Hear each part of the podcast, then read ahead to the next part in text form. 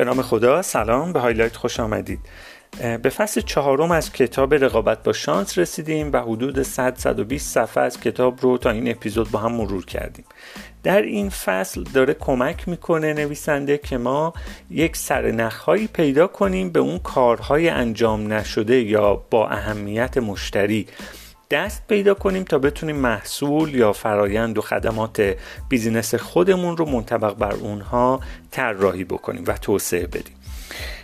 یکی از مواردی که خیلی جالبه در این کتاب اینه که همه چی بر مبنای مثاله. یعنی کلی شما case study یا اصطلاحا مطالعات موردی و مثال در این کتاب می‌تونید پیدا بکنید از صنایع مختلف business های متنوع که بالاخره لابلای اینها می‌تونید یک سرنخ های خیلی مؤثری برای بیزینس خودتون و منطبق با کسب و کار خودتون هم پیدا بکنید.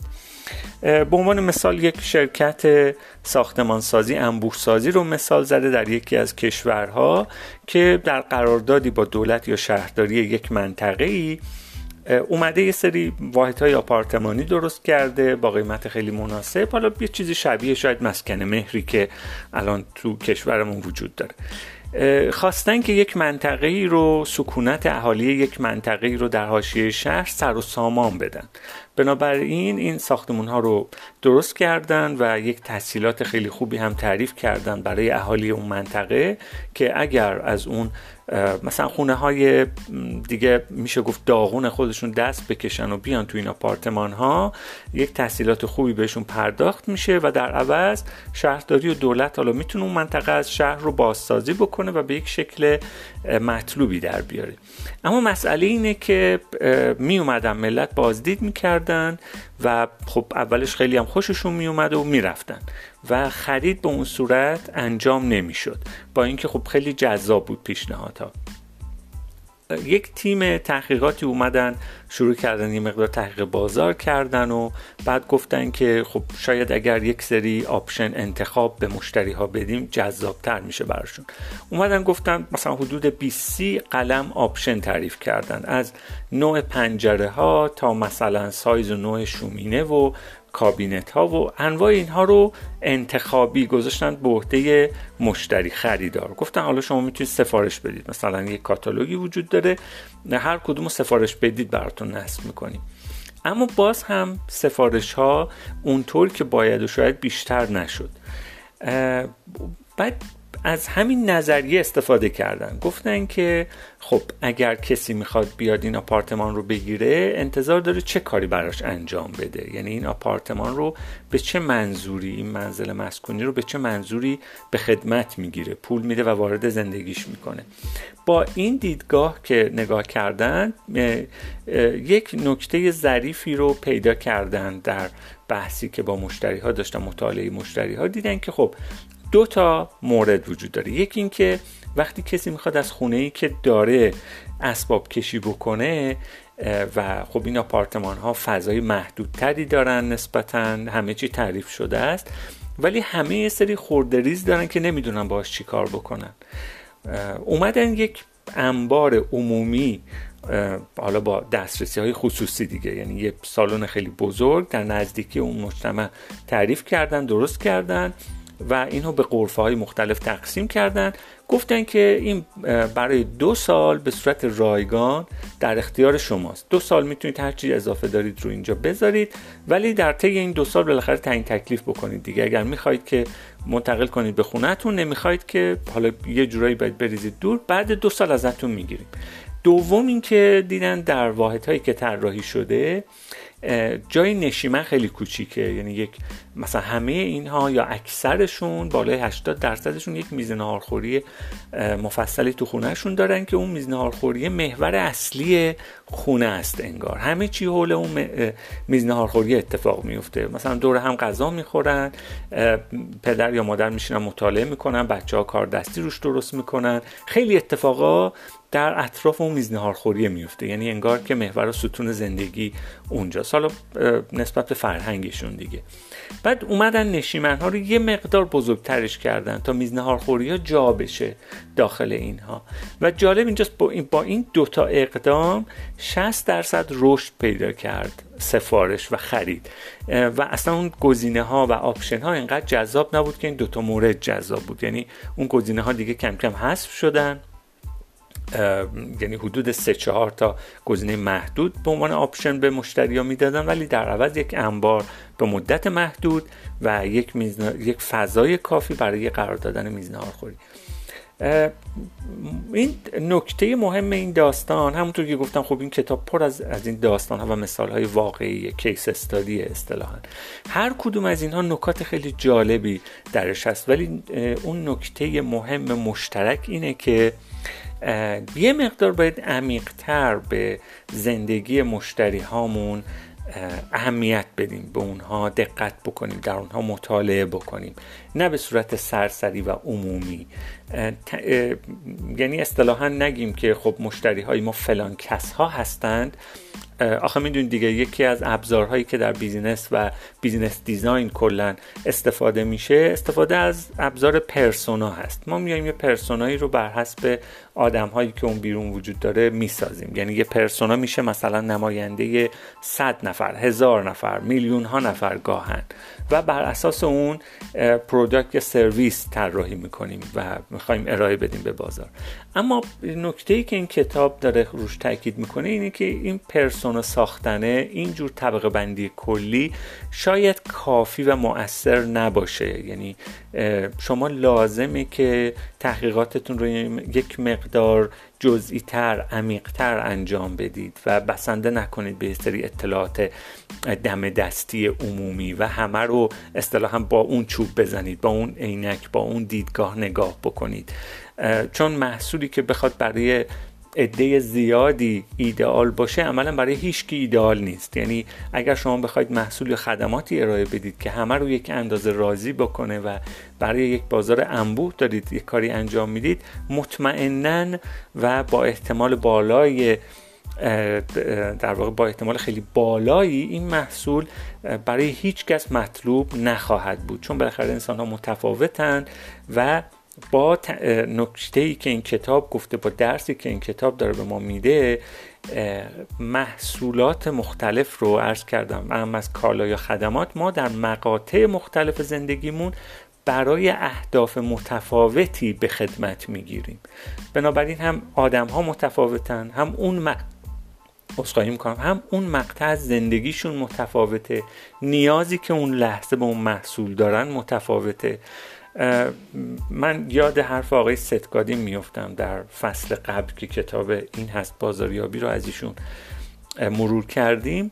میگن به حداقل بازار موثر اول فکر بکنید. به تعداد کم مشتری اما مشتری هایی که بتونید با محصول یعنی کالا و خدماتتون اونها رو شگفت زده بکنید. اونها رو حتی بیشتر از راضی یعنی رضایت که خب حد پله اوله خیلی بیشتر بهشون بدید.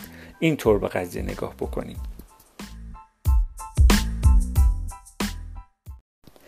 در ادامه در فصل چهار پنج راهکار یا مسیر بگیم میانبر راهنما به ما میده که چطور کارهای مشتری ها رو پیدا بکنیم. این کارها کجان؟ من اگر می‌خوام یک بیزینسی را اندازی بکنم یک محصول یا سرویسی ارائه بدم از کجا باید شروع بکنم؟ خب مورد اول راهنمای اول میگه که به دوربر خودتون نگاه بکنید.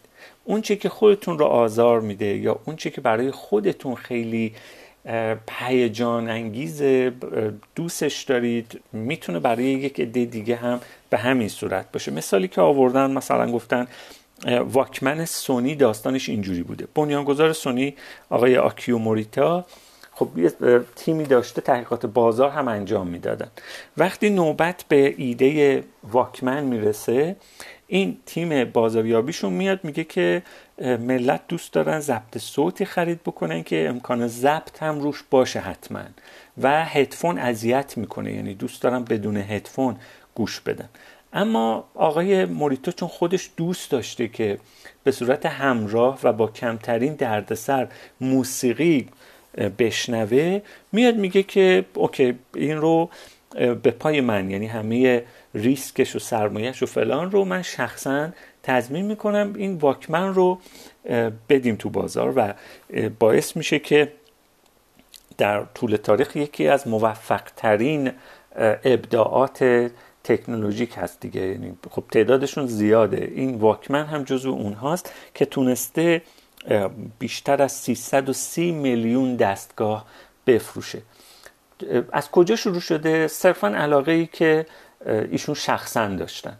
بنابراین علاقه های خودتون یعنی اون علایقی که دارید یا چیزهایی که آزارتون میده و یه راه حلی به ذهنتون می‌رسه اینها رو دست کم نگیرید. این می‌تونه خودش بذر یک بیزینس موفق باشه و یک بهانه برای تولید یک محصول خیلی همگی رو موفق باشه. هرچند که برش کردم لزومی نداره یک محصول واقعا عمومی باشه عمومیت پیدا بکنه. ممکنه برای یک عده خیلی جذاب باشه و با همون یک عده کم هم شما به اهدافی که می‌خواید برسید. دومین موردی که هست میگه گاهی ما یک سری مسائلمون رو با روش های متداول حل می‌کنیم یه راه حل متداولی براش داریم و انقدر این تکرار میشه که دیگه اصلا یادمون میره که میشه راه حل بهتری هم براش ارائه داد. مثالی که می‌زنن یعنی عنوان این اینه که ما با هیچی رقابت بکنیم. یعنی راهنمای شماره دو اینه که وارد رقابت با هیچی بشید. یعنی چی؟ یعنی مسائلی که وجود دارن راهکارهایی که وجود دارن شما می‌تونید به کل زیر سوال ببرید دیگه. مثالی که آوردن مقایسه بی با سیستم هتل هتلینگ موجود هست. میگه خب قبل از بی هر کی می‌خواست بره سفر یا باید هتل رزرو می‌کرد یا یه دوست آشنایی یه جایی تو اون شهر و کشور پیدا می‌کرد یا به اصطلاح داشت از قبل فامیل و اینها که می‌رفت خونه اونها. ولی بی اومد و جالبه با نظرسنجی که انجام شده مشتریانی که از خدمات بی استفاده می‌کنن گفتن بیشترشون گفتن اگر بی نبود ما اصلا سفر نمی رفتیم یعنی خب هتل که سالهای سال وجود داشته مثلا تو اون شهر ما دوست آشنایی نداشتیم. بنابراین جذابیت خاصی نداشت برای ما. ولی بی باعث شد جاهایی بریم که وارد فرهنگ و بطن اون جامعه بشیم و با ملتی که صاحب اون فرهنگ هستن بومی اون محل هستن معاشرت بکنیم و از نزدیک در واقع فضا و زندگی اونها رو تجربه بکنیم. علاوه بر مسافرا Airbnb یک فرصت جدید در اختیار صاحب خونه ها هم گذاشته چون باز طبق نظرسنجی که انجام شده بیشتر اونهایی که خونه و اتاقشون رو برای اجاره در Airbnb گذاشتن قبل از این سرویس یا اگر همچین سرویسی راه اندازی نمی‌شد هیچ تمایلی به این کار نداشتن. و باز دوباره یه سری سرنخ یه رد پایی از اون علایق شخصی اینجا هم وجود داره. چون اگر داستانش رو مطالعه بکنید مؤسسین ایربی در این تاریخی می‌خواستن توی کنفرانسی شرکت بکنن که تو اون شهر مقصد همه هتل ها رزرو شده بود و خب اینها بودجه محدودی هم داشتن نمی‌تونستن خیلی هتل های در واقع اتاق تو هتل گرون قیمت رزرو بکنن. به این فکر افتادن که خب از افراد بومی و محلی مثلا بخوان که همچین امکاناتی در اختیارشون بذارن بعد با چند نفر دیگه هماهنگ میشن در طی همون روزهای کنفرانس و چند نفری مثلا یه طبقه سویتی رو توی خونه اجاره می‌کنن و همین ایده پرورش پیدا می‌کنه و توسعه پیدا می‌کنه میشه ایده Airbnb. سومین راهنمایی که داره سومین سرنخ میگه به میانبورها و رفتارهای جایگزین دقت بکنید. ببینید ملت الان مثلا اگر راهکار روتین فلان چیز هستش الان دارن چیکار می‌کنن؟ مثالی که آورده نویسنده میگه من یکی از دوستام می‌خواست برای بچه هاش حساب پسنداز افتتاح بکنه ولی برای بیشتر بانک ها جذابیت نداشت. بنابراین روند افتتاح حساب خیلی مشکل بود. یعنی خیلی دردسر داشت این کار. البته خب این تو کشور ما مصداق نداره چون خیلی سریع افتتاح حساب میشه انجام داد. اونجا مثلا بیشتر برای بانک ها چون بیشترشون هم خصوصی مشتری هایی که سرمایه خیلی زیاد یا گردش مالی ماهانه یا حتی روزانه خیلی بالایی دارن جذابترن. بنابراین خدماتشون افرادشون و انرژیشون رو متمرکز کردن رو اون تیپ مشتری ها بنابراین نویسنده میگه دوستم اومد و به جای اینکه حساب باز کنه برای بچه‌هاش تو بانک خودشون تو خونه با همسرش یک بانک مثلا خونگی را اندازی کردن. به این صورت که بچه که پس انداز می‌کردن مثلا پولشون رو می‌دادن به اینها و اینها یه صندوقچه ای داشتن میذاشتن اونجا و با گذشت زمان اینها مثلا سود پدر مادر سود به اون پول ها پرداخت می‌کردن. یعنی می‌خواستن به بچه یاد بدن که پول اگر پس انداز بشه یا درست جای درست سرمایه گذاری بشه می‌تونه افزایش پیدا بکنه. میگه همین ایده باعث شد که در واقع یک دوست سومی یه نفر سومی که ایشون رو میشناخت یه بانک اینجوری افتتاح بکنه فقط برای پسنداز پولهای کم برای بچه ها و رشد فوق العاده بالایی داشت چون دردسرها رو کم کرده بود. یعنی برای پدر و مادرها یه امکانات خیلی دم دستی راحتی راه اندازی کرده بود هم برای افتتاح حساب برای کنترلش برای کنترل سودش و حتی بچه ها هم یه مقدار که بزرگتر می شدن مثلا به سن مدرسه می رسیدن خودشون می‌تونستن تشخیص بدن که الان پولشون چقدر شده و قدرت خریدشون چقدره و یه همچین داستانی. خب خیلی جذابه. راهنمای شماره چهار اینه که یه جاهایی ملت نمی‌خوان یه کاری رو انجام بدن. یعنی یه مقدار گریزانن از اینکه مثلا فلان روند رو طی بکنن فلان کار رو انجام بدن. اونها هم می‌تونن سرنخ یک محصول یا بیزینس خوب باشن.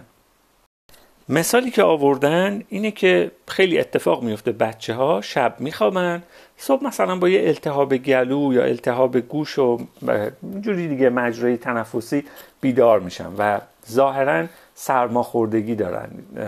خب با این حال پدر و مادر نمی‌دونن که اینها رو باید ببرن مدرسه یا نه. و خب براشون سخته که نوبت پزشک بگیرن ببرن درمونگاه کلینیک. بعد از دو سه ساعت معطلی نهایتا همون قرص و دارویی رو تجویز بکنین که پدر مادر خودشون هم به تجربه می‌دونن که می‌تونن استفاده بکنن. بازم البته این مثال شاید مستاق زیادی تو کشور ما نداره چون اینجا ما هممون یعنی بیشترمون تجویزهای خونگی داریم و خودمون در واقع با تجربه این کار رو انجام میدیم که البته خب خوب و مورد تایید هم نیست درست نیست. اما در هر حال این باعث شده یک نفر به این فکر بیفته و بیاد یک سیستم پزشکی در داروخونه ها رو اندازی بکنه. یه سری پزشک ها مستقر شدن در داروخونه ها که اصطلاحا ویزیت سرپایی می‌کنن. یعنی اگر یه ویزیتی می‌کنن. اگر همونجا حل بشه همونجا نسخه رو می‌نویسه و داروخونه دارو رو میده. اگر نه هدایتش می‌کنه به مثلا به یک کلینیک تخصصی یا پزشک متخصص. شبیه اون داستان پزشک خانواده که یه تاریخی مطرح شد اما هنوز اجرایی نشده. مورد پنجم همینه که میگه ببینید مردم از راهکارها و محصولات موجود آیا به شکلی که طراحی شده استفاده می‌کنن یا یه جور دیگه ای هم استفاده می‌کنن؟ یعنی استفاده های مثلا نامعمول استفاده عجیب غریب از چیزایی که وجود داره. خب یه داستانی که آوردن اینه که یه شرکتی بسته های جوش شیرین برای آشپزی تولید می‌کرد و سالهای سال تو آشپزخونه ها اینها بودن. اما یه تاریخی اومدن دیدن که ملت از جوش شیرین برای اهداف مختلف استفاده می‌کنن. مثلا یه عده کم از جوش شیرین رو به خمیر دندونشون اضافه می‌کنن. حس تازگی و تمیزی بیشتری میده. یه مقدار از جوش شیرین رو داخل مثلا یه دستمالی می‌ذارن داخل یخچال تا به عنوان بوگیر عمل بکنه. بعد یه مقدارش رو می‌زنن به آب استخر یا حوزی که دارن که مثلا میکروب زدایی بشه تمیز بشه. به این رول های یعنی باهاش مثلا رول زیر بغل درست می‌کنن یا فرش و موکت رو باش تمیز می‌کنن. می‌زنن اصلا هوای اتاق رو تمیز بکنه. یا وسایلی که زیر بارونه مثلا لکه آب روشه اونها رو باش تمیز می‌کنن. این داستان مال دهی 60 1960 70 این شرکت این موارد مصرف رو که دید اومد اصلا اینها رو به عنوان یک محصول جدا معرفی کرد. خمیر دندانی که حاوی جوش شیرینه. یا مثلا پاک کننده ای که داخلش جوش شیرین داره. و خب هفت تا هشت تا محصول متفاوت با بیس یکسان. اینجوری تونست یعنی به جایی برسه که خود جوش شیرین برای آشپزی فقط 7 درصد از فروشش رو تعریف می‌کرد و ما بقیه محصولات بیشتر از 90 درصد فروشش رو تشکیل می‌دادن. این پنج مورد می‌تونه یه راهنمای خیلی سریع و ساده باشه برای اینکه کار رو از کجا شروع بکنیم به چه چیزهایی باید دقت بکنیم. اصطلاحا میگن شکار فرصت و اینها. اینا همون فرصت ها رو می‌تونه به ما نشون بده که بیرون اوضاع به چه قراره؟ یعنی اون محصولی که وجود داره چه جوری داره استفاده میشه؟ کجا کمبود احساس میشه؟ و به این ترتیب.